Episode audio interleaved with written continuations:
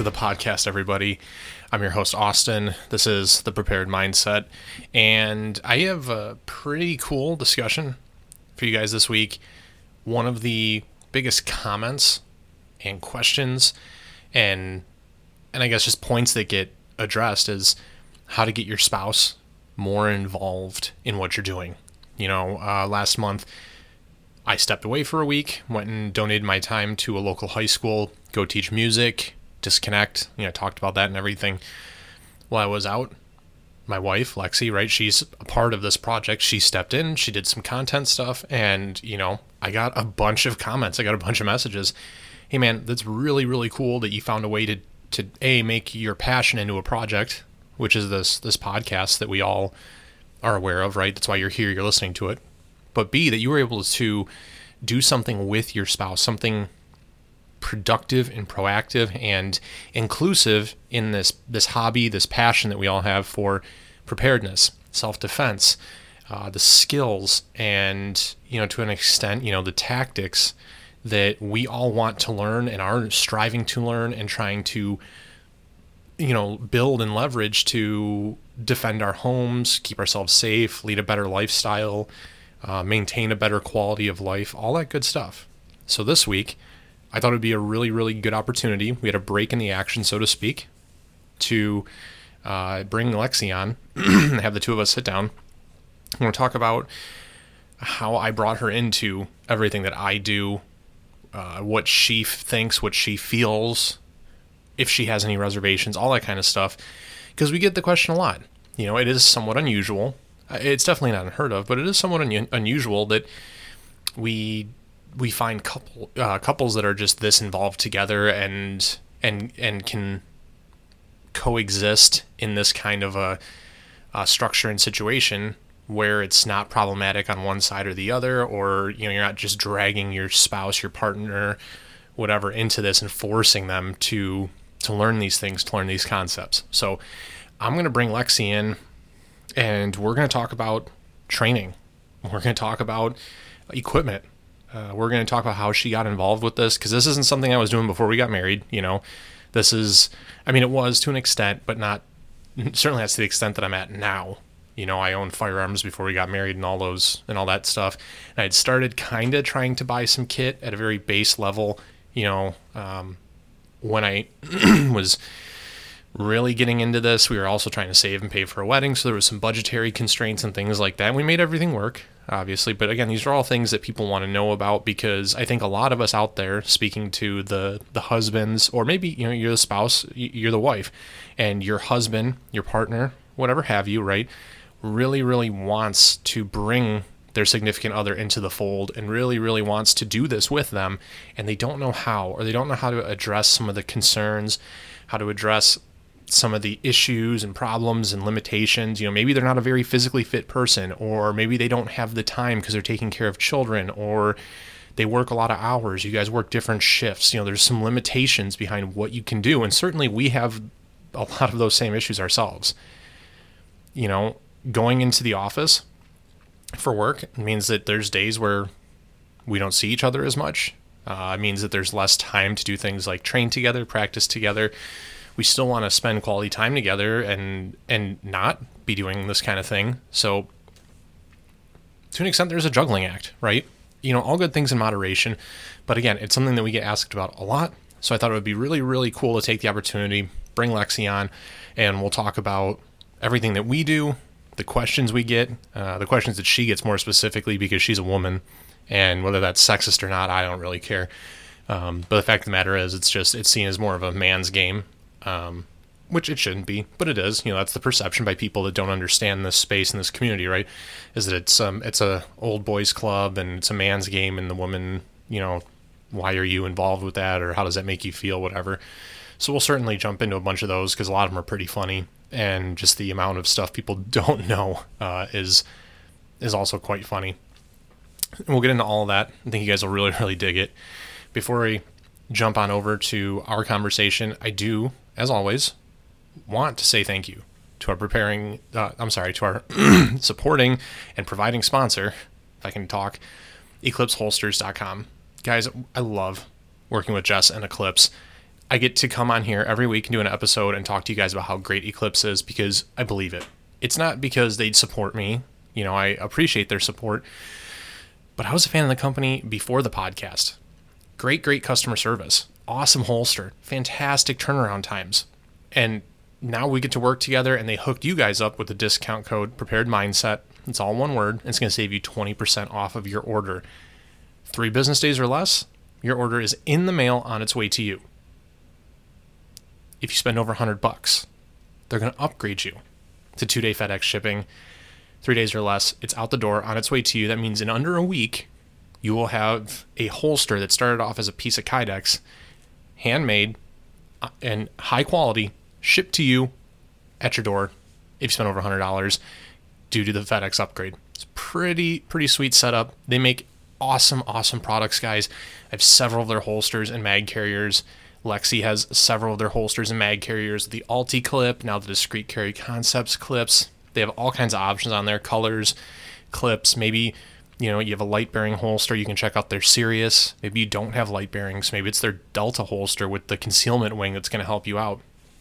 Tons and tons of options available. Again, our discount code prepared mindset, all one word. It's going to save you 20% off your order and it's going to help support Jess and her awesome company, eclipseholsters.com head over and check it out today, guys. And I also have to point out, we also have a Patreon page. Guys, patreon.com forward slash prepared underscore mindset underscore pod. right? just like our Instagram page. It's our Patreon. We launched this, uh, I don't know, maybe a month and a half ago to try and release some exclusive content, some things like some targets, some blog articles. Going to try and do some videos and some custom audio, or I should say exclusive audio guys, consider heading on over there and, and make a donation. You know, a dollar, three dollars, five dollars. The tiers aren't very high there. Uh, just a little something that's going to help give you guys a little bit of extra information, and it's also going to in turn help support and help us pay for what we do with this podcast every month. It's going to help offset our expenses and uh, free up some things so that we can do a little bit more and keep bringing awesome guests on the pod. Keep doing the things on social media, the videos, the articles, you know, uh, all the good stuff that we got going on here. So again, patreon.com forward slash prepared underscore mindset underscore pod. Head over, check out the few public things we got going on there, and please consider donating. Like I said, we got a dollar tier, three dollar tier, and a five dollar tier per month. It goes a long way to helping offset the costs of what we're doing here. We appreciate the support. Okay, so like I said, uh, Lexy and I are going to sit down. We're going to talk about bringing your spouse into the community, into the fold, uh, for lack of a better phrase, really, and have a uh, more in-depth discussion around how I got her involved with with everything that I do. Uh, but then also some of the stories, like I said, and some of the difficulties and experiences that we've worked through together that may help you bring your spouse uh, into this mindset and understand at a deeper level why we all do what it is that we do. Here we go. So, one of the questions that you and I get the most probably is how you came to be involved with all of this. You know, like with me owning guns and the gear and all the other stuff that came with it. And then I started the podcast. Right. So, where did this start? I guess, like for you, I think it started when you bought your first handgun and we've told that story before, I think. On, on yeah, I, I think we have, but you know, just to recap, because I think it's been a minute. You know, I was out living on my own, heard someone screaming for help in the apartment. I don't know, a few over from me. Mm-hmm. Um, didn't feel safe. Person, you know, I I called the police. Um, didn't feel unsafe, but didn't feel entirely safe, especially being on my own. Had some concerns. Had some concerns wanted to be able to protect myself because as the person who called, I was very aware of how long it took the police response, to come knock on, yeah, on my door. And... Now, granted, it wasn't they weren't responding to my my residence, so I know they weren't coming to me first. So that that does account for some of the the delay. But um, yeah, it it started with me getting my you know my first handgun and learning about it and you hadn't had yours for that long in the scheme of things so we were able to kind of learn together which yeah. was nice um, well and so from there it kind of became one of those things where you know, you got your your firearm, you got your your Springfield XDS, yes. yep. right? And okay, well, now you got to train. Like right. you should dry fire, you should, you know, play with the gun, you know, safety rules applied, of course, sure. but you know, hey, rack the slide, load it, unload it, um, drop the magazine, understand how the firearm's going to work and everything. And that's where I think like the natural starting point is for a lot of people when you're trying to get your spouse involved is here's a gun mm-hmm. and just familiarize people or, or them with it you know right. familiarize them with it have them understand and be comfortable it's it's theirs right you know so for you i think that was our quote we'll call it our starting point yeah i th- i think so um at least the the starting point for really getting into it i think prior to that we had looked at like knives and stuff. Mm-hmm. I think technically that was first, but it's such a small entry point that like it didn't really take hold in, in this whole concept of being prepared and caring for yourself right. and those around you until I had the gun. Yeah. Then I was able to be like, okay, like I'm responsible for myself. I'm responsible for, you know, the people around me, making sure that I'm safe so they're safe.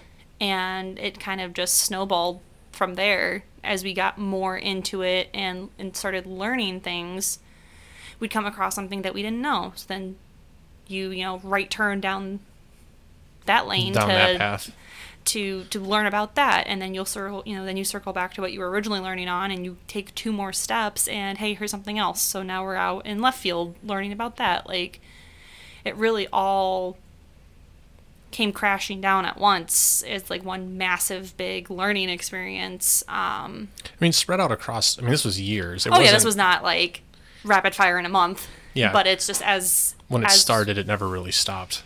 Because there's there's so much. Because then you think about it, and you're like, okay, I want to keep myself safe. Like you know, you, you you get the gun to protect yourself, protect your family, but then you you get comfortable with that. You you get that training. You start learning, but then you think about the bigger picture. You have t- you've had tunnel vision to that point of I'm going to learn how to use this, which is a perfectly fine way to do it. But then you think about what happens afterwards.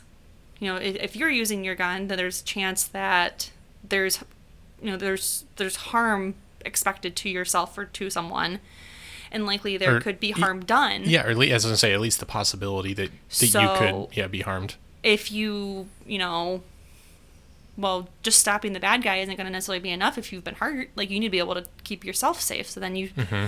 go down the path of medical and first aid and what to do. Yeah, because yeah, because when we started this, like, we didn't live together yet. No. You know, you were in your apartment on the other side of town from me. I lived with my brother at the time. So the the concern, especially after hearing some of your stories, because that incident that you were just talking about, that wasn't the first incident. Right. You know, that wasn't the first time you'd heard like fighting and screaming and someone asking for help and the cops having been called by a different neighbor yes. in the apartment complex. So it was kind of born of this of, of concern, right? right? For better or for worse. That was just really the the catalyst to all of this. And then like you said, we kind of went down the rabbit hole mm-hmm. and you got your CPL, which yep. I think, you know, if you're going to own a firearm, like I think you should at least you, should at least get your spouse or whoever you know whoever you, you're trying to pull into this you should at least have the discussion around hey you should get a cpl if nothing else like it gives you a little bit of flexibility. Do you want to carry um, or at the very very minimum it makes transporting your firearm back and forth to the range like right. you know a little less of a headache at least here in michigan. I don't know what the laws are in all the other states. But so then after that your second firearm you actually you got a bonus at work Yes. Yep. And you built your your AR. Yes. Which was sweet because you had a way nicer rifle than I did, and but it was cool. You know, like you got to learn how to put it together, and you built it yourself. Like the local shop had a armorer. Yep. Um, they ordered all the parts, and they helped you put it together, and you got to pick and choose and build it, and it's kind of taken its shape. You know, over the last couple of years. Um, oh yeah, it's, it's a process. It's you know it's largely kind of stayed the same. Yeah, with internals and stuff. You haven't had to upgrade anything because you built it pretty decent from the, the from the start. Point. Yeah. You know, and then we get into things like, okay, now you have a rifle and you have a handgun. So then we started getting into things like supporting kit, like I built you out a belt. Yes. You know, so you have a drop leg setup and mag pouches, and that actually came about. Honestly, it was like a couple years after that, even. Yeah, remember I, we got that. Like you lost your job for like what amounted to about seven days, like yeah. literally a week. It was a crazy small amount of time, but that was something that I was like, here, like we're gonna do this. So while you're at home hunting for a job, you can dry fire. You have something that's not gonna cost money. Right. You know, lo and behold, like two days after I I got the belt, like got the parts in the mail and like started putting it together, you're like, hey, I got a job offer. I mean, which is great, right? Yeah. But but so yeah, um, so you have the belt and you know you have a chest rig, right? Yep. So it's learning these skills and I feel like one of one of the, what something that's really important that we should that we're going to talk about here is the rate of consumption. And what I'm talking about is for me, like I'm all in. Right. You know, like I all kinds of stuff. right. You know, um but for you, this isn't necessarily like your your only focus in life. Like you have other habits, you have other hobbies, you have friends you go and do stuff with. Right. So what is it like or what kind of recommendations can you make for somebody who wants to get their wife you know involved in this like you and i just did some like very fundamental basic like cqb practice before we sat down and did this because right. we just watched an orion training video and it just happened to spur a bunch of questions for you going oh that makes sense why do they do that mm-hmm. you know what i mean so somebody wants to pull their wife into this but they don't want to overwhelm them to the point that they just hate it you know, because right. that's you, you don't want to you don't want to force them to drink from a yeah drink from a fire hose. Yeah. Um.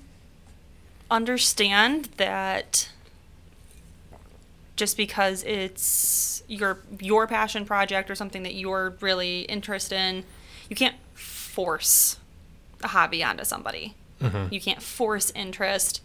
You can talk about it, and I think talking about it in the sense of not just hey, I want you to do this because I want to have something to do together, or like, I want you to do this for XYZ reasons.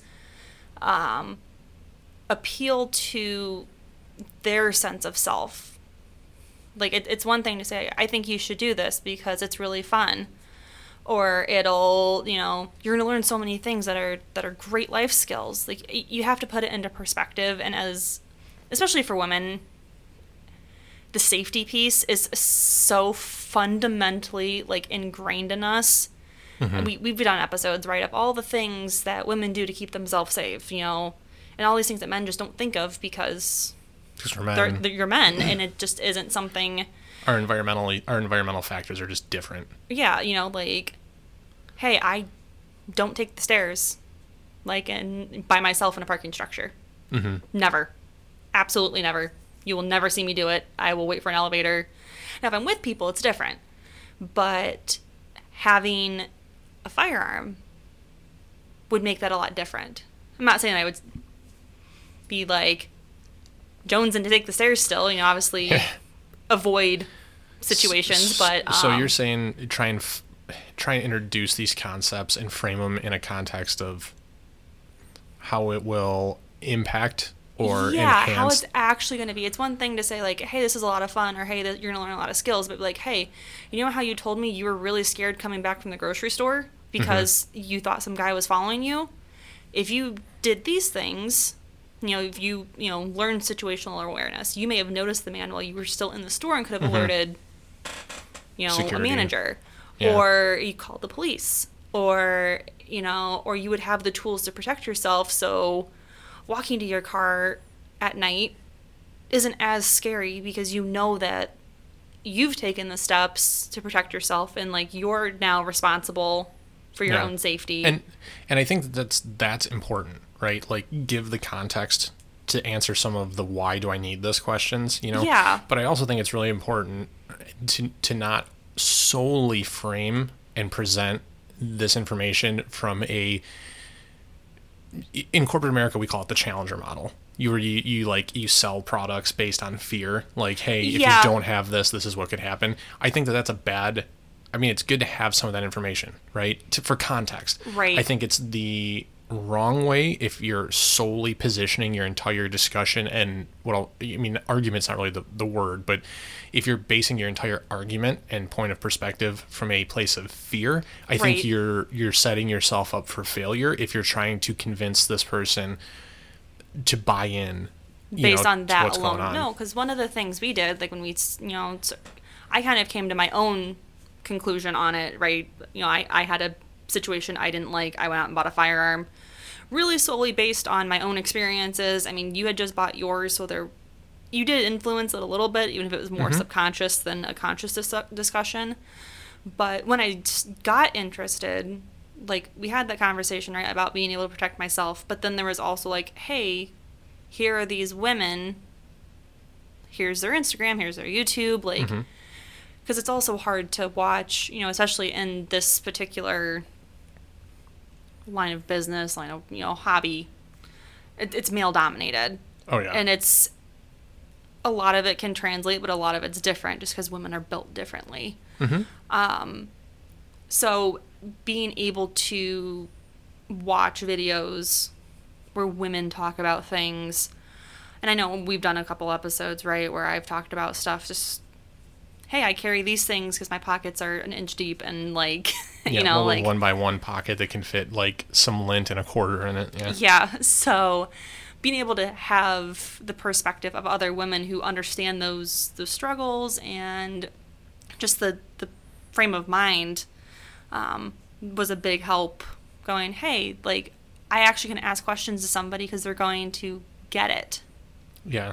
You know, there there are some things that will that will translate but having someone who actually knows your yeah. frame of mind and reference being able to comment you know even if you never do but just knowing that like hey they talk about things and they do things and they explain it because they do it this way because hey you know what they have boobs so like they have to right. accommodate they, for that they understand your your challenges and your factors i mean because there are certainly male teachers out there and male personalities, I'll say, mm-hmm. they give great information for both sexes. Yeah, but I, I, definitely know that there's been guys out there that tell women, oh, well, you should carry a Glock 17. And it's like, okay, well, if your concern is concealed carry, I don't know that a full frame pistol with the contours of a woman's body is going to be the the best, you know, the best choice there. Yeah. Um, alternatively, you know, off body carry, I feel like comes into discussion for women way more often than it does for men. And again, a lot of that is just wardrobe constraints. Right. You, it's not easily deployable if you're wearing a floor length nightgown. Right. You know, or evening dress out to an event or something. So it it kind of forces you to be. Creative. I, mean, I say creative, um, but just you have to address the you have to attack the problem from a different angle. Right. You know, and that's important. Um, and additionally, you know, we're talking a lot of firearms. There's a lot of things you can do to be better prepared, better equipped that don't involve a gun. You know, like for instance, you carry you carry a four person IFAK kit. Yes. In your car. Yes. And when, so the new job that you had gotten, right? When I was talking about buying that belt, and you got the new job.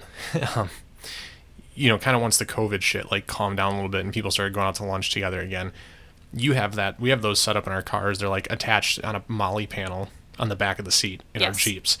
So you came home from work and you were. It felt like you were kind of excited to tell me but then at the same time just thought it was hilarious like the reactions that people got to like why you had a full like blowout kit. yeah i had taken i think we went and got lunch or something and i had i worked with all women and all and young, young women, women like that, yeah like, early 20s so and who all of whom like weren't opposed to like firearms and stuff but just weren't around it personally like mm-hmm.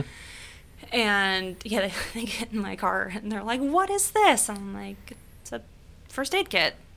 I mean, a beefy first aid kit, but a first aid kit all the same.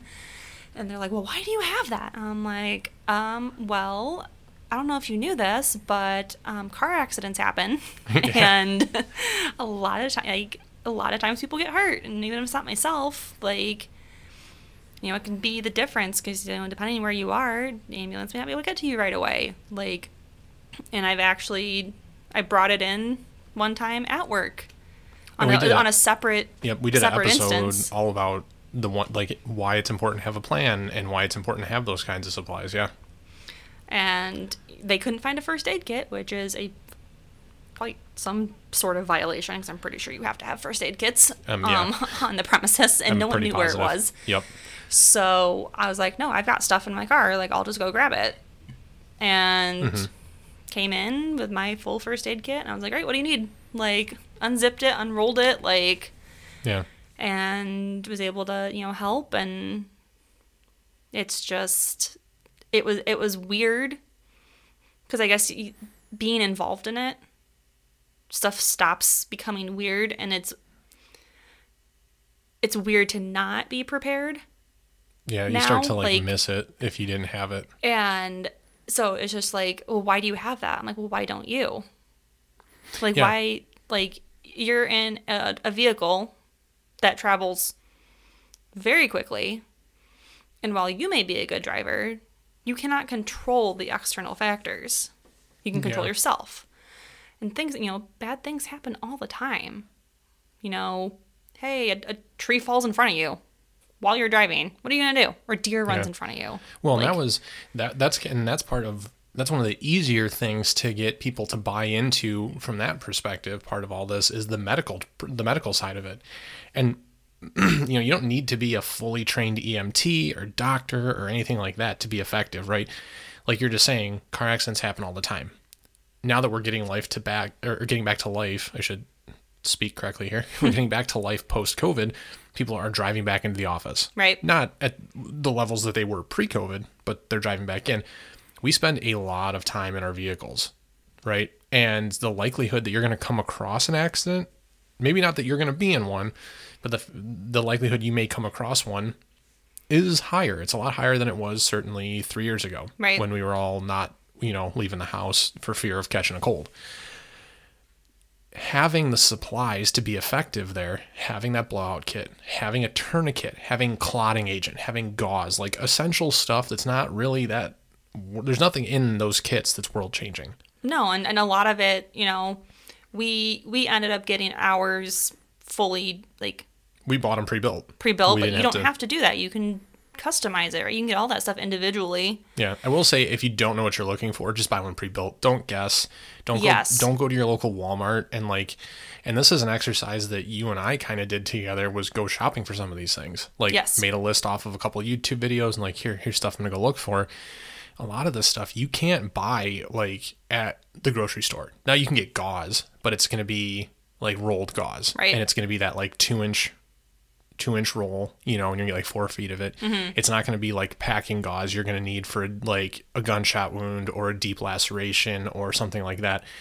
It, you're gonna be very limited at what you can what you can get. You're not gonna be able to buy things like a chest seal. Right. You know, you're not gonna be able to find that on the shelf at your local Walmart or your drugstore. You know, so you're very limited in that regard. So if you don't know what you're looking for and where to get it, and chances are if you're listening to this episode because you're trying to get this information that's you, like just go just order one. You know, there's you know Dark Angel Medical, uh, there's mymedic.com, there's there's ton North American Rescue, like there's tons of companies out there making pre-built kits that of all are different sizes too. Yeah, and you can buy a one person. The ones that we have in our car are four person. Mm-hmm. Um, you can. I know MyMedic does like there's like a ten. I mean, it's expensive. The stuff is expensive. It's right. medical supplies. Although I feel like if you're gonna try and budget out and like figure out where you're going to spend money, where you're going to save money. The life saving supplies should be at the top of the list of, of what you're going to spend the real money on. Kind of like when you're buying body armor, you don't like we've talked about that. Like, don't cheap out and buy crappy steel right. armor. Like, buy good armor. It's going to cost you a couple hundred bucks. Buy once, cry once. Yeah, or die once. You know, yeah. like, you know, you're you don't want to be laying there bleeding out. Um, re- wishing you would have spent the extra $15 on like a North American Rescue cat tourniquet mm-hmm. versus the $10 piece of shit imitation one off of, you know, Wish or Amazon that broke and failed on you because you needed to save 20 bucks. Yeah. Oh, well, and, and to, to that, in that regard too, just to kind of segue, like you're likely going to need to use it yourself. So make yeah. sure it's somewhere you can get to it. Accessibility is a is a factor. You know, don't don't spend all this money and throw it in the trunk of your car when you know you get in an accident and you have a piece of rebar through your thigh. Mm-hmm. You cannot go access that med kit in your trunk. Like you need to have it. Yeah, ours can be reached. Arms or, reach. Yeah, arms reach on the back of the passenger seat. I know, like Fieldcraft makes visor panels that that stuff all tears off of. You know, it's it's up to you. You can spend a lot of money on this. You can spend a little money and still be effective. Um, certainly pros and cons. Or I can get into all that, but right. you know, all things to think about. And the medical piece is one of the easier ones because everyone has that rational realization, or at the very least recognition that this could happen to me, and I want to be able to address this, whether it's for me or my children or my husband, whatever. You can get you can get into stop the bleed classes uh, relatively easily. Mm-hmm. Um, we've kind of struggled to find some around here, oddly. Um, but they there's a lot of companies that travel and they provide training classes on firearms as well as stop the bleed courses. Right. Do some searching, do some looking. You can probably find some pretty good stuff on YouTube for your basics, mm-hmm. like how to apply a tourniquet. Pretty right. pretty standard stuff. Um, how to stage tourniquet and all that. Those are easy concepts to bring your your spouse into the fold on and say, hey, this is what this is. You can't just take your belt off and use that. Like, this is a tourniquet. Mm-hmm. I want you to keep this in your bag with you all the time, or I want you to keep this in the glove box or the center console or whatever. And here, this is how you use it. Let's go over this a couple times. And that, I mean, that in itself is a bigger step and a bigger, I don't want to say head start, mm-hmm but I think it, it positions you and your your your family, whatever your spouse, your partner, better than probably 90% of folks out there today. Well, and it's a good, like you said, it's a good starting point because a lot of people recognize the need for first aid kits, like the first yeah. aid, you know, medical like supplies. a real first aid kit, not just a boo boo kit with band aids. Yeah. So, any, I mean, you're trying to get them involved. Find something. It doesn't have to even be medical. We said earlier, there's all kinds of stuff. Find the topic that piques their interest. Yeah you know, I I do you know, I do a lot of stuff at home. I cook a lot, so I know at one point we were looking into like home prep.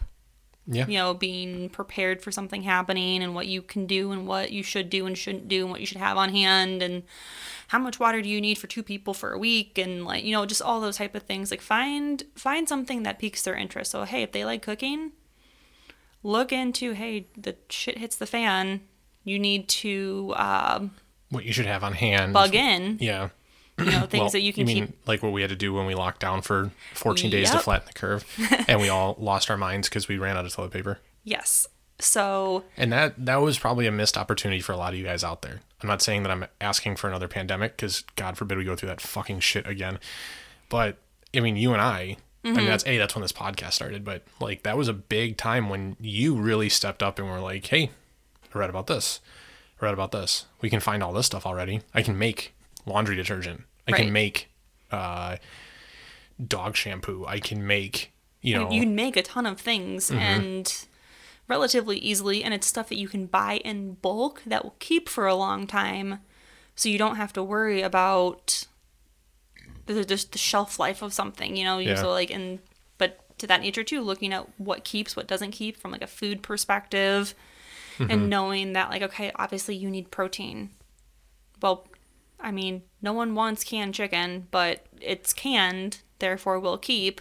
Much longer than like the refrigerated, refrigerated stuff. or you know what fine. Canned chickens personally i think it's kind of gross. So yeah. i don't want to buy it. But there's all other you know there's tons of different ways that you can get protein.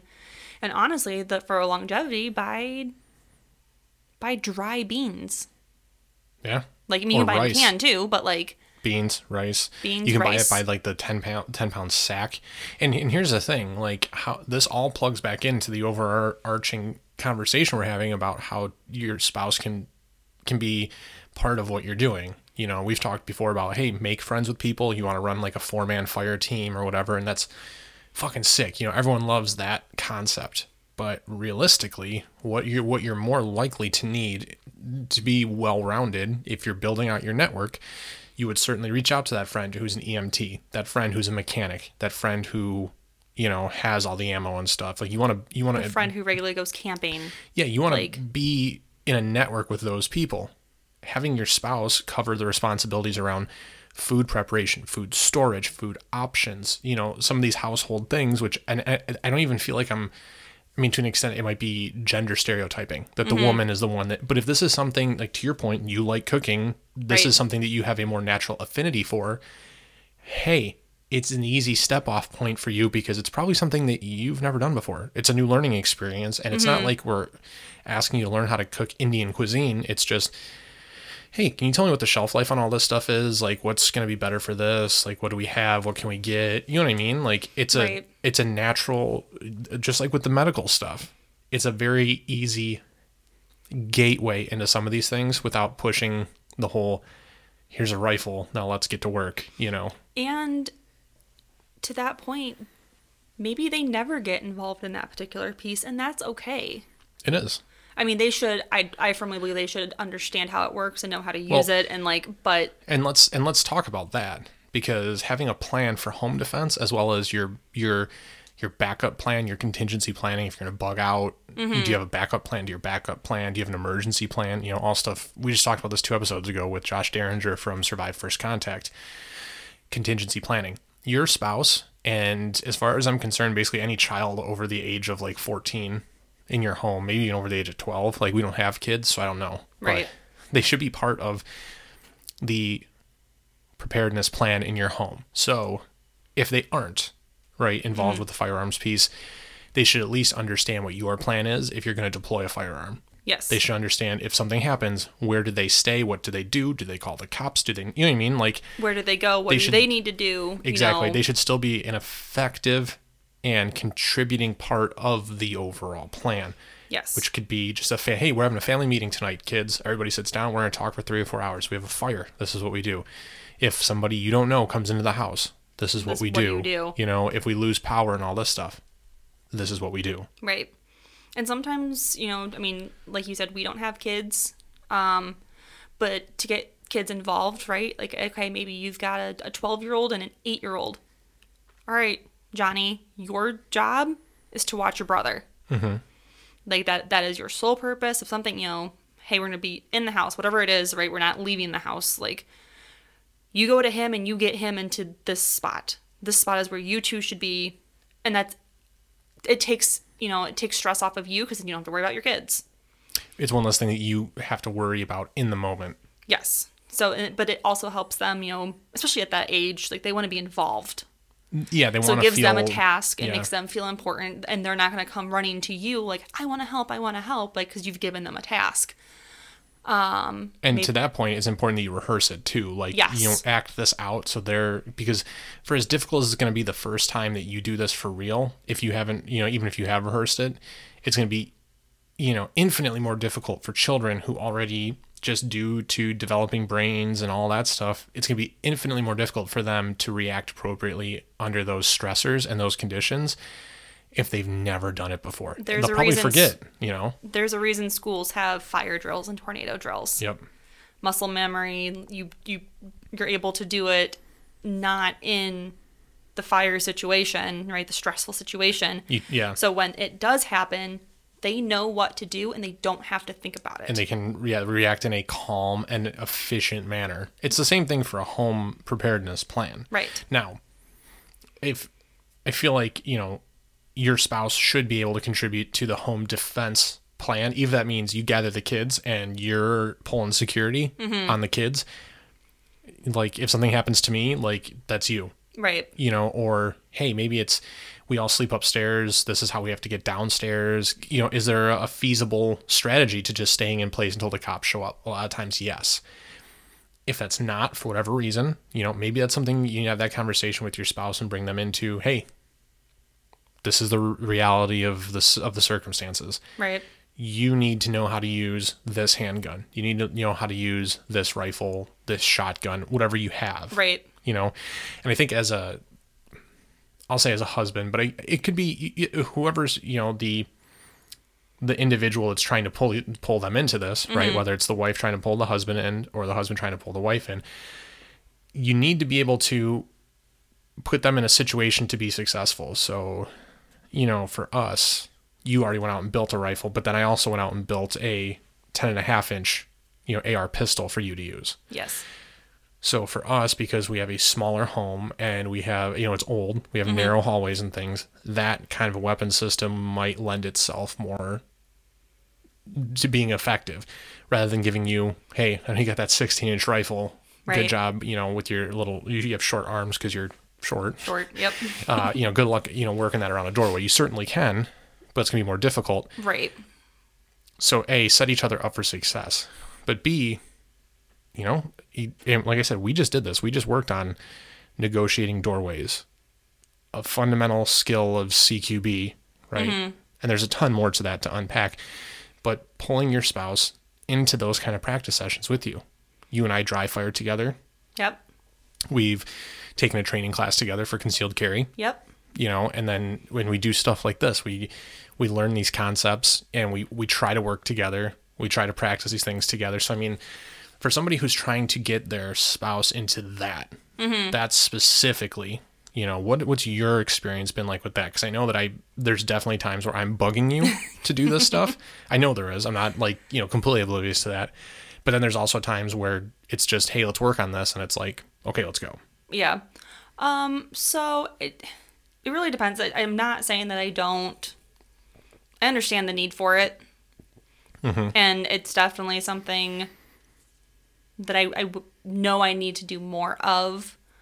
Um, but I'll, I'll, I'll watch videos and stuff, and when really when something piques my interest, and that's where we have the conversation, and we usually end up doing something because I, you're watching something, and I hear and I think like, oh, that sounds interesting, or I don't quite get it, like, let's go through it. Mm-hmm. Um, it's really got to be a self-driven concept, like that you have to want to do it. Um, but just going through like videos and then yeah having that moment of you know we were we were watching the video on the cqb this morning. Shout out to orion training group. And i was standing in the hallway and i'm like how like you know old home narrow doorways lots of doorways. And i'm like how would we even do that that and, was it. You know, you don't even understand how happy it made me that that was like what came out of your mouth as we're watching that. And I'm like, I am so glad you asked. we're going to go downstairs after we finish eating and I'm going to show you. So, and it's just one of those things, right? Like, because it, it's a very real possibility. Like, no one wants anything bad to happen, but someone can break into your home. Yeah. And, and honestly, more likely given the political climate that we're living in. So, and I'm just, you know, I'm sitting there thinking, like, okay, well, It'd be a little easier if we were coming from this way, but likely if, you know, someone broke into our home, we're probably going to be in our bedroom, and that's here. We have all these doorways, and like, so how would we do that? And like, and, and you, you're right, like, you need to work together. Like, not to say that you shouldn't train on your own, because it's mm-hmm. equally as likely that you're home alone when something happens. Yeah. So you need to be able to train on both sides. You need to be able to do it by yourself, mm-hmm. which I mean, no one wants you know. You, no, that's a bad time. Listen, a, doing any kind of CQB is at all times if you've gotten to that point, I mean, other things have gone wrong. Right. Either you made mistakes or there was a failure of your external security system, or, I mean, something happened, like you're already in a bad place, but certainly something where, like you're saying, this could happen. Mm-hmm. I want to know now that I, because you had that aha moment, you're like, you know, you watched Mike and Jared and mm-hmm. Jason. Um, you know, Grand Thumb and Orion Training Group guys talking about this stuff, and you had that aha moment where you're like, yeah, yeah how how would we deal with this? You know, that's a good. That's a how would we? This it's, is different than than what they have there. This isn't just like a regular doorway here. We got like four doorways and into a the empty into a hallway here at the end of the house. Like, how would we even go about tackling this? Yeah, and it's something like I said. Like, you obviously need to like have the plan together and be able to be a cohesive unit but also look at it from an you know an individual standpoint. So should you, I mean, obviously the the whole goal is to extract yourself from the situation, mm-hmm. right? Like if you can avoid the fight, avoid the fight, get out of there, get yourself safe. But mm-hmm. if it's not an option, knowing well, how to navigate yeah, it, being able to to carry out the I'll, I'll say the mission, right? right? Like the, the mission is to get out of the house. How to get out of the house safely and successfully. So to some extent, it's these fundamental principles, fundamental skills of CQB, you, knowing how to properly enter and exit a room, how to, you know, pie or pan a doorway just so you can check to make sure you're safe. Like, obviously, you know your home better than anybody. You right. know where your furniture is, you know where your appliances are, you know where light switches are and lights and windows and things like that. But you still need to be able to to to scan and process data in an effective and efficient way to execute that mission. Right. You know, whether it's to keep yourself safe in your room mm-hmm. or to escape the the building, you know, right. and this is something you could apply these skills, you know, at, at work, you know, right. or at a mall. You know, for it's terrible, it's unfortunate, but it's kind of world we live in today mm-hmm. and having this kind of stuff is going to set you up for success, you know, and maybe those maybe that maybe maybe that's it. Maybe that's a, a triggering a triggering event is you see one of these horrific tragedies on the news and you sit down and have the conversation with your spouse like hey you know there's some things that there's some things we could do to be to better prepare to, to be in a better position for something like that and maybe you, you maybe you approach it that way hey, i right. really i would really like for you to go to this class with me or mm-hmm. hey i think you sh- it's time that i teach you how to do fill in the blank or yeah. i want you to carry a gun. Let's get, take you to the range. Let's get you a cpl let's let's start doing this. and there's things right like we like to kind of circle back we you know we, we started getting into this together and i started wanting to be more overall prepared. So now one of the things like you know we're fast forward it's this year. I got a new job. Mm-hmm. one of the first things i did found my desk found the stairwell that wasn't the main stairwell mm-hmm. and found out where it led out yeah so it's like because, hey, I mean, like, you hear things, you get a disgruntled employee, ex employee comes back to work. Like, well, and that's the thing is that a lot of these companies don't do a very good job of explaining that you should uh, approach things that way. You should go seek out your own exit strategy. You mm-hmm. should seek out, you know, multiple yep. exit strategies. Mean, you should know what the layouts are, at least at a general right, a general le- level on multiple floors of the building because you may not just be able to get in the stairs and run outside. Right. And while like for in my place of employment, like the main stairwell is the closest stairwell, it is a very big open stairwell, right? It's like the main one in the the building, so it's I don't want to call it grand because it's it's not quite the right word, but it's think like in a mall or something like just mm-hmm. the big open staircases and it's not a very safe exit strategy no, like, it's just the it, most convenient and expedient. Um, it's it's the main one, and anyone else is gonna know that. So I went and found the other stairwell, figured out which one that was and where right. it led out. So just not that I wouldn't use the main one if that's what was needed, but just to have another option. Mm-hmm.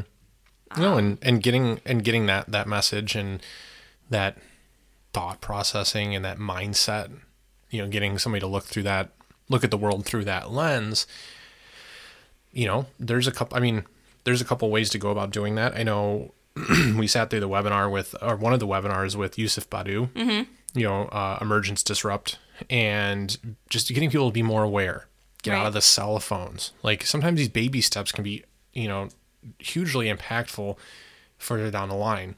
In a day and age where everyone's in their cell phone all the fucking time, looking at everything. Oh, mm-hmm. shopping for a price. You look at something on the rack at the mall. Can I find it cheaper on, you know, whatever website? Right. Can I, you know, can I order my size on the website because I don't have it here?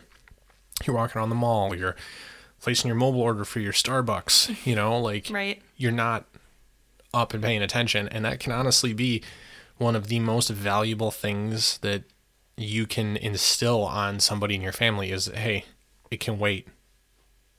Pay it attention, like yeah, you know, or if you're in a group, hey, you order the coffee. I'm gonna hang out. So that way, someone else is aware. Yeah. You know, and and those are, again, it's all just small things that kind of they it's like synergy. Mm-hmm. You know, they come together, and the sum of the parts is is greater. You know. Right.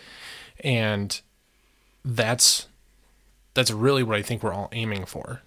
Now, with you personally having come through this, and you know, I've certainly taken it further than a lot of a lot of people do. Mm-hmm.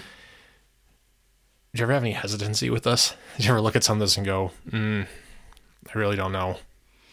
No, not not a hesitancy. I mean, there's definitely times I see things and I'm like, I don't know, and it's not like I don't know if we should be doing that. It's just I don't know, and it's okay to not know. Like, like acknowledge that you don't know something and maybe look into it and at least strive to understand. Um, because even if it's something, and, and I firmly believe this, even outside this topic, like if, if your spouse, your significant significant other, a household member, you know, a roommate has a hobby, mm-hmm.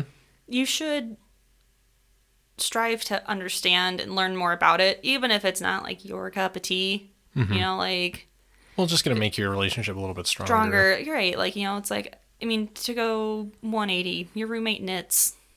You know, like you don't have to know anything about it, but like you don't have to do it, but to understand it, like they're gonna confide in you if you hey okay, oh hey I found this yarn for you. It was on sale. Like something small right? Makes their day. Mm-hmm. like you said like just this morning me having that moment going oh I wonder how that would work. Tickled like tickled pink by it. Bing like pot. and it's just yeah. And having a good relationship like that to come back into this sense is only going to help you.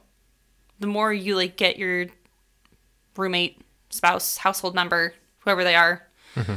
the easier it's going to be to navigate through some of this stuff because you're more intuitive you're more in tune with each other you're going to learn how they think and it's like and there's there's pieces right? Like i mean i guess to pull back to that example knitting could contribute to this. Like you can make clothes yeah. you can make i mean like it, it, it's something so small like you can easily spend a lot of different things to pique the interest to grab them.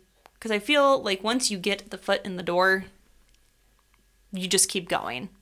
Yeah. Well and i think that you have to at that beginning phase it's important to point out that you have to be um I'll say somewhat cautious. Mm-hmm. Again, you don't want to information overload because it's soon it's it's easy, right? It's really easy with you know how excited you are that this person is possibly interested. You know the the zeal mm-hmm. with which you approach this, right, may not be where they end up. Right. It could be, but you have to be careful. A, you want to avoid information overload. B, if you're doing this to try and improve the the quality and the effectiveness of your own home defense plan in your own home situation, right? right? Which I believe for most of us that really is the case. You cannot, and I cannot, you know, I, I can't emphasize this enough. You cannot be one of those people who's unwilling to say the words, I don't know. Because realistically, there's going to be things you don't know. You know, whether it's firearms related, tactics related, equipment related, gear related, whatever. Right. You cannot be afraid to say the words, I don't know. Hey, I don't know. I'm sorry, babe. I don't know the answer to that. But you know what? I know there's a place we can go take a class on this. I know there's a class. We can I know get there's some a video. answers. Yeah. I know there's a book. Yeah. Like, I know there's places we can go to look look at this, and then we can learn it together. Right.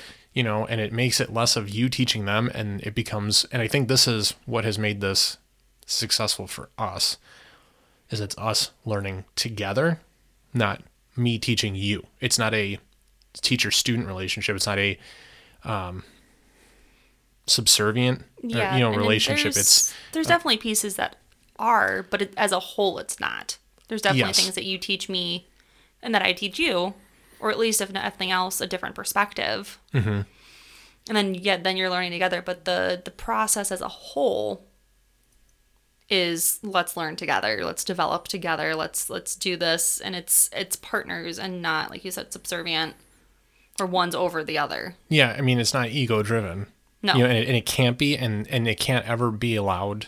You can't ever you can't ever allow it to get to a point where that's how your partner feels. Because in most instances that is the biggest way to turn them that's going to turn them off yep. is that you know i don't want to be dictated to i don't want to be talked to you know, I don't want to feel like I'm being, you know, lectured. Right. You know, I mean, and maybe some people are good about that. Maybe that's like what they want. And if that's your, the dynamic of your relationship, then, you know, hey, you, party on. Right? Yeah, you you've got to know your your dynamic and what's going to work for the both yeah. of you. But a lot of times, the the best way to go about it is to be a contributing member. And, We're going to do this together. We're going to learn together. I'm going to help you get caught up. And I, there's there's likely going to be even in a partnership like that most times one person's going to look to the other. Like in our scenario, should we need to defend our home, I'm going to look to you. I'm going to defer to you. Mm-hmm. But it, I also trust that if I say something, it will at least be taken into consideration. And obviously, sometimes there's not always a lot of time for discussion, but if there is, like, I can, you know, I can, I feel like I can talk to you about something and have the discussion. It's like, okay, well, why would we do it this way? Yeah, ask the questions, and, and you want to we'll, you want we'll talk about it. Yeah, you want to address those before you get to the point where you're actually trying to execute and carry out, you right. know, these this mission or these these plans and things. And that's again, it's why it's important to hey, you know what, dry fire together. Mm-hmm. Hey, why do I, you know, are you doing it this way? Maybe that'll spur some questions like, well, why wouldn't I just do it this way? And maybe because, there's a reason, or maybe there's not. like, oh, hey, well, there's really no right or wrong way to do this particular piece. So if that's more comfortable for you or feels more natural, go ahead and do it that way. Just because I'm yeah. doing it this way doesn't mean you have to. And sometimes there is a right and a wrong, and then we can yeah. go through it and say, okay, well, this is why you do well, it this and, way. Yeah, and and that why can be very very helpful because for a lot of people, when this gets you get to that point of frustration and you kind of want to give up a little bit, you want to like quit, you don't want to work on this anymore. Mm-hmm. You know, giving that context can illuminate why you're doing it. Mm-hmm. and in some instances like i don't want to say fire somebody up but it can like reinvigorate them like oh that's a really it's really good. You right. know like when we're working on concealed draw present you know dry fire practice right? You need to be able to draw from concealment present sight picture pull that trigger in under a second and a half. Right. Right? Tueller drill. Right. Something that you know robbie at ann arbor arms has talked about. We did it in our uh, concealed carry tactics course, something you and I have practiced together. It's something that under normal circumstances, when you're going, baby, you gotta get faster. Baby, you gotta get faster. Hey, you just gotta get faster. But you gotta rip that garment. You gotta just grab the gun. You gotta snatch that gun out of the holster. And it's mm-hmm. like, okay, well, but why? why? are you pushing me so hard? Like, yeah, I mean, like, I feel like I'm doing pretty good. Why is this not enough? Like, why does it have to be there? Why does it have to be faster? Well, here's why. You right. know, this study, this drill, your assailant can close I think it's like 20 feet or something mm-hmm. in a second and a half. So that's why we want you to be able to present the gun and shoot in that time in frame. that time frame or or less. Mm-hmm. And then mm-hmm. all of a sudden it's like, oh, okay, yeah, that makes sense. Like, yeah, especially being someone small, like that particular scenario works well because I mean, someone coming at you, period, is scary. Mm-hmm someone who is a foot taller and a hundred pounds heavier than you coming at you is even scarier. Terrifying, and, yeah. And it's it's the case for a lot of women. Like men are just bigger. Mm-hmm. It just is. So it's even more and like you know, if someone comes at you, like you have a fighting chance, generally speaking. Like if you needed to just get physical, you you're on more equal ground. It's gonna be hard for me to take down a 300 pound guy. Not to say that I couldn't do it physically, but why not use out the tool, you know, use the tools at my disposal that's going to make it easier for me to get away. And to be effective doing that and because accountability is such a huge part of you know everything that we that we talk about and do here mm-hmm. training whether it's dry fire dry practice which again should be i don't want to say tempered but it should be well paired with live training yep you know this is the stuff that's going to make you proficient. Mm-hmm. Proficiency is the partner of accountability. Yep. You know, because realistically, the last thing you want is your wife to pull that gun out six rounds down range. You hit the guy with two, and the other four Who are knows? misses that, right. that take out a little kid and their mom who's watching across the street or something. You know what I mean? Like right. the horrific, the amount of just terrible things that could happen, right? Accountability. And maybe, and this is one of those instances where maybe you need to leverage a little bit of fear mm-hmm. and gravity of the situation and just say, hey, I want you to be safer. I want you to have this, you know, I want mm-hmm. you to mm-hmm. carry this gun. But if you're going to do that, there's a right way to do it. And I really, really want to make sure that, you know, I want you here spending, you know, the rest of life with me. Right. That means I don't want you dead. That means I don't want you in a prison cell right. for making poor decisions. You know, there's there's multiple angles to look at some of this with. And maybe it never gets past the concealed carry conversation. Maybe it doesn't. Right. You know, maybe that's that's as far as it gets, which is still quite a lot. Right. You know, being able to properly and adequately and competently mm-hmm. deploy a firearm or a handgun, right? It, that's a lot. Right. Now, I think that everybody should try and get to that stage where you know how to run a carbine. Mm-hmm. You know, uh, a lot of people approach uh, defense, self defense, home defense, uh, homestead mm-hmm. defense from the idea that your pistol is what you use to fight your way to your rifle. Yeah, true. You know, and I think that given what we've seen, right, with the uh, peaceful protesting and things like bricks and rocks and Molotov cocktails and people weaponizing vehicles for mass casualty incidents and things like that. Mm-hmm. Yeah, I mean, I think having the capability, your spouse, you know, because you could be at work and one of these things kicks off, you don't know what the next great social incident is going to look right. like. Should be able to go to the safe, go to the gun rack, go to the bedroom, I mean, whatever, right? Right. And get a rifle and know how to load that and safely operate that weapon system and how to competently use the sighting system. Right, I agree. You know, understanding, hey, this is the rifle. Here's where your safety is. Here's your bolt release. Here's how you charge it. Clearing malfunctions. Like these things are all basic, like fundamental parts of running the weapon system. This mm-hmm. isn't, you know, this isn't above and beyond anything.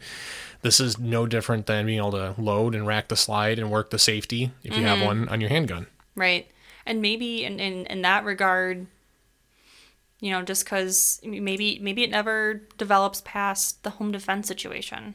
Mm-hmm. You know, maybe maybe they're cool, you know, with with the pistol and carrying a pistol, but they don't really want to do much with the carbine. Maybe it's just, hey, you know what, your job then in a home defense is you can operate it, get to the yeah. furthest point, get to a safe point, and you defend that point or whatever. Like you can adapt your plan to what your partner feels comfortable doing, too. Right. Well, it's obviously would be great to be equally involved. Understand that not everyone's comfortable with that, and if you know, work to your strengths. Yeah, and be respectful of those boundaries. Yes. You know, like it, it may take a while for somebody to get comfortable enough to to move from shooting a handgun to a rifle or hey, vice versa. Mm-hmm. You know, shooting a rifle is is way way easier just because there's a longer sight radius, there's more to hold on to, there's less recoil. Right.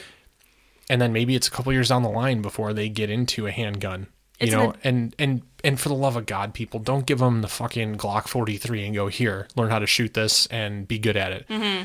Teach them on a full size pistol, something that's easier to control recoil on use a nine millimeter. Don't give them a 357.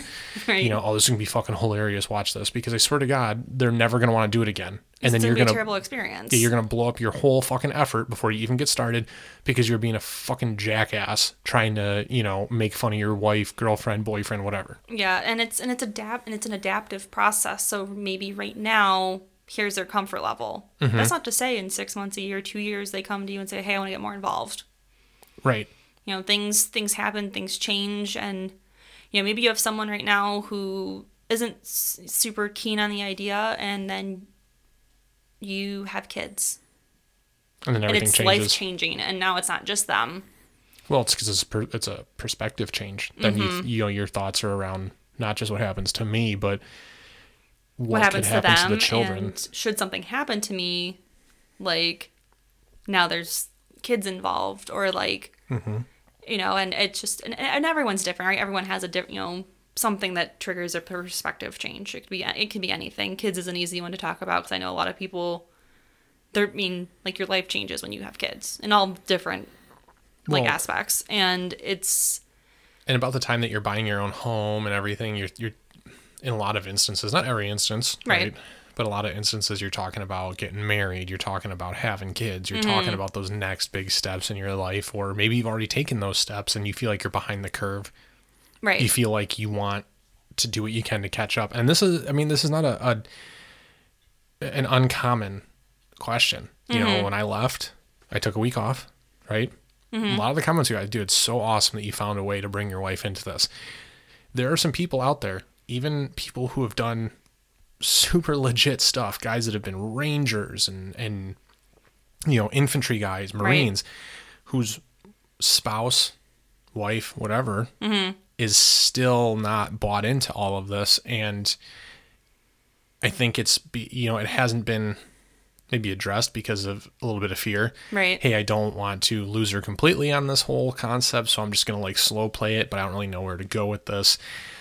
You have to, to some extent, you got to be careful Mm-hmm. You, kind of got to walk a fine line with it um, and present it a, uh, present it from a lens of of caring right. and a lens of wanting to help and do this together. Mm-hmm. You know, like what what healthy or semi-healthy relationship isn't going to be okay with you going let's do this together i want to do something together i want to learn something together right no it's it's a good idea and just because i mean unless you fail so spectacularly just because one idea doesn't work doesn't mean you can't try a different angle either. Mm-hmm. so maybe maybe you do it and you do it together and she's still you know they're still not that interested. And that's well and that's a great point. It could be something different. Maybe she really enjoys long guns. Right. Maybe you take her out to the range she shoots bolt guns and she just loves that she can hit something at 500 yards. Mm-hmm. you know she doesn't want to learn how to do cqb she doesn't want to learn how to do speed reloads. You know mm-hmm. there's a, still something to be said for that and right. that skill set and what that can offer you and your family unit and your preparedness level. And then, hey, maybe after they that you know they get proficient on the bolt gun, maybe they go, hey, I've been thinking about this, and you know, I, can we talk about a pistol? Can we like look into some of this stuff? You know, and hey, and it even gets to a point where they get off on their own and they they learn more about that than you know, right? And they teach you how to shoot a long gun or you know, whatever have you. And I think it's important to like, regardless of of what it is your partner, household member can contribute, mm-hmm. to acknowledge that they are contributing. Don't be just yes. oh you're only doing the cooking or you're only you know like oh you're just doing that like it's a yeah. it's a valid piece and it, it helps and that's just something that then you don't have to worry about because you trust your, your yeah, partner be, to do it be sensitive to not what you're saying or not only what you're saying, but how you're saying it. Like, wow, thank you for doing this. This is going to be a big help. Like, you're, mm-hmm. you know, mm-hmm. you're really contributing it. Because I think feeling a part of it, feeling valuable is also a good way to drive interest. Yeah, when it's not you feel just... valued, you're you. It's just it's human nature. As you feel that value and mm-hmm. that appreciation, it like you want to keep feeling it. So what what else can I do? Yeah, you want to do more. You want to be continue to be helpful. You want to be continue to be engaged and because th- there are some things that have like a shelf life per se. Like okay, yeah, you maybe you pique their interest with uh, like home prep, right? Like mm-hmm. getting food and stuff, but like you eventually get enough stuff and you kind of just watch it and you're maintaining it rather than like building it. Mm-hmm. So like that involvement goes down because now you're just at a maintenance level. But they like if you make them feel important and that this is important, what they're doing is valuable, then then maybe once they hit that maintenance point, then they want to do more. Right? right? Like they want to do like, okay, well I've done what I can do and I know it's important, but now where I'm just watching a menu, I'm now I'm just watching the shelf life of these things, and we're just rotating out. It's like, easy to lose interest. It's easy to don't. lose interest, so you have to keep them actively. It's like it's almost like a child, you mm-hmm. know, where you have to keep their mind engaged and keep the wheels turning, and it's only. I will say only to the point of trying to pull somebody in to get them interested, you know, because if they're already bought into this, obviously then the amount of work that you have to do to, to, to bring them in is, is, is greatly reduced. Right. But what you're saying is completely and 100% accurate. And it can help to kind of walk that line and take those steps to, to, to further pull that individual in. Hey, we built up the food stores. Now we're at a maintenance point. Maybe now we're looking at things like we're going to build up some of our medical stores. Mm-hmm. It could be mm-hmm. basic stuff like antihistamine, um, aspirin, Tums. Like I have right.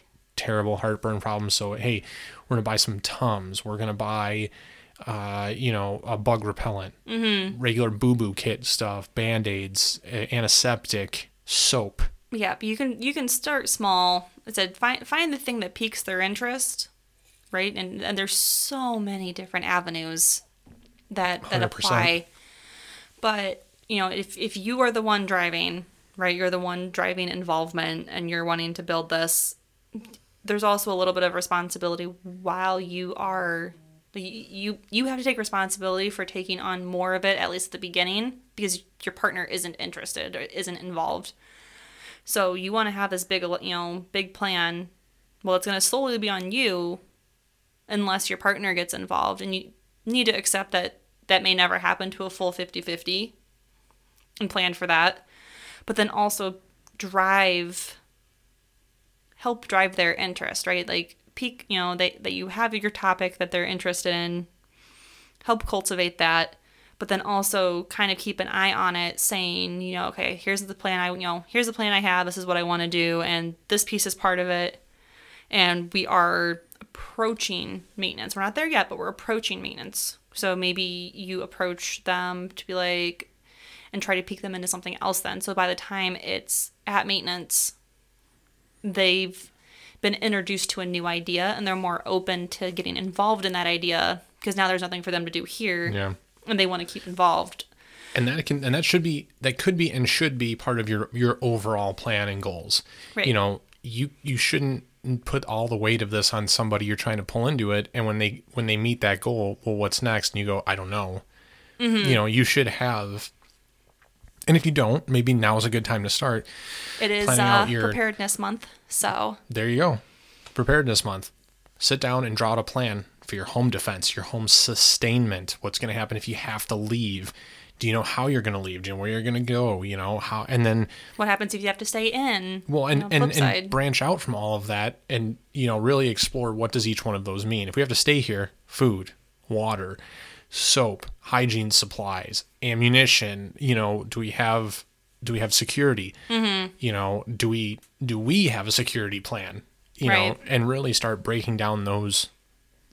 I guess those goals, those checkpoints, and then defining what needs to be done to make sure all of those are properly addressed. Have that plan mm-hmm. and that roadmap have that roadmap done before you are starting to put the weight of this on somebody else's shoulders trying to get them to do more you know you need to have something to help direct them to as they're learning and stepping into their role because it's only going to be easier to get them involved if you go okay let's make this plan right broad spectrum right okay here's what we do if we need to get out of the house mm-hmm. they know the plan and while they are a small piece of the plan right now they know the plan so then when they start getting more involved it's easy to just slot them in to an existing plan rather than trying to get go, I don't to, know what to do now. Like, yeah, and eventually they'll get to the point where they'll be able to ask those questions and identify those gaps and things like that. But as you're trying to introduce them to this, it is much much better to like to your point, have that gap defined. Mm-hmm. And this is what I want you to do. Fill in this gap, fill in this space.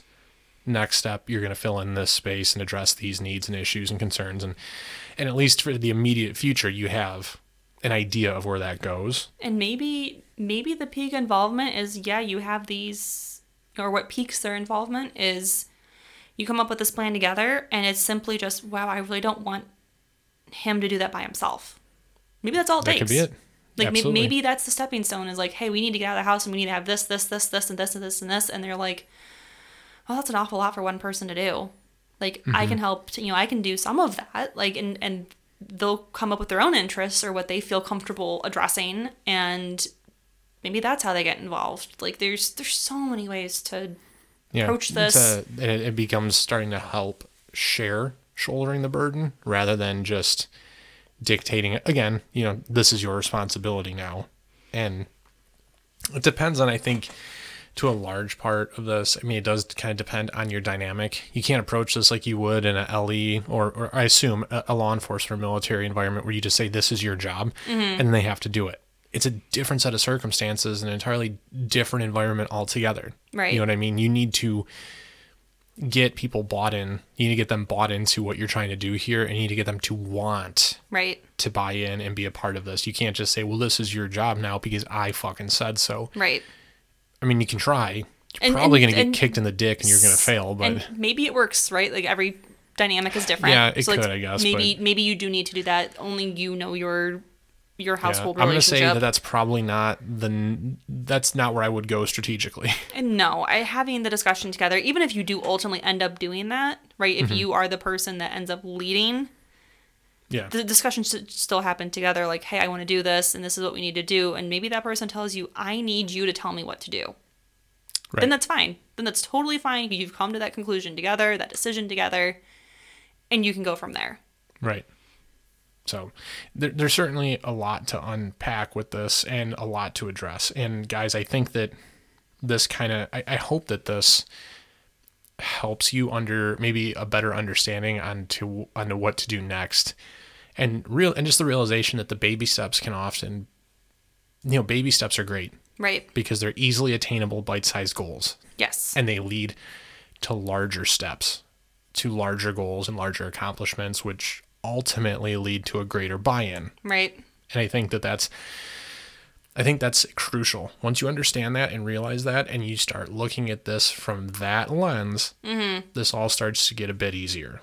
Yeah, it, it's fine to look at a big picture, but you need to be able to put a microscope on it and address the small pieces. Yeah. And from there, realize that it's going to start building itself. As long, I mean, or it should. It's like putting together a puzzle. Yeah, exactly. Exactly. If you're managing this and you're looking at this from small pieces, you know, it's like, how do I eat an elephant? One, One bite, bite, at a time. time. Absolutely. So when you're looking at your own situation, trying to pull your spouse into this, find that most adjacent topic that fits them and piques their interest. Mm-hmm. Start there and then work your way outward from that point. It doesn't always have to be about firearms, you know, it doesn't always have to be about medical or food. Right. It can be about radios and communication. Maybe they're really into math and tech shit. Hey, it all helps. Right. So, and again, don't be afraid to say, I don't know, but here's a resource we can seek out and we can learn about this together. Yeah. So, hopefully you guys have found value in this. Like I said, it's a, it's something that we get a lot of questions on both, you know, electronically over the internet, uh, and and socially and at a fa- like family functions. It's always really interesting the amount of obnoxious questions we get and the the what's and the whys and oh my god, I can't believe, you know. Right. So certainly something that is is worth addressing and we'll probably address m- more in the future mm-hmm. realistically because it's not a stigma that's going away. But I do hope that you guys found value in this, something that we were happy to talk about and honestly one of the things that makes me the most happy about all of this is just that we have this dynamic and that you and I do this the way that we do. Yeah, and, and if you guys have questions, reach, reach out. out. We're, we'll be happy to answer. You know, if you're a man listening to this and your wife has questions, your girlfriend has questions, shoot us a message. I mean, I, I know I'm not the most um, active on the social media, at least like outwardly, but I am there. Yep. So I'm, I'm happy to answer any questions that they have. Um, cause sometimes it is just easier to talk same sex to same sex. Um, it helps, uh, especially if they're, they're, um, wary of it. Yeah, um, I mean, if you guys have any questions or your spouse has questions or, you know, whatever, prepared.mindset.podcast at gmail.com. Shoot us an email, uh, prepared underscore mindset underscore pod on Instagram. Shoot us a DM. We'd love to help answer the questions. You know, Lexy has access and monitors just as often as I do. She's on there just as often as I am. So, yep uh, however we can help we want to. And i and again I, I, hope you guys have found value in this. I think that this is one of the one of the biggest steps you can take not just in bringing your buddies in so you have a four man fire team you can squad up and everything like which is awesome. And you should, you should totally do that. But it shouldn't be the only piece. it it can't be the only piece and it can't be the only focus certainly. So if and if this is new to you right if you're listening to this now and you're sitting here going oh shit I've never had this conversation with my wife or girlfriend or husband, boyfriend, you know, whatever partner, yeah. partner, then maybe this is the time that you need to start taking those steps. So, hope you guys enjoyed it. We're going to have more coming at you guys in the next couple weeks here as we're kind of entering the last quarter of the year. Things are going to be winding down a little bit. I got a class coming up next weekend. You guys will be hearing more on that. But until next time, like we always say here, get out there, work hard, train smarter, and be prepared.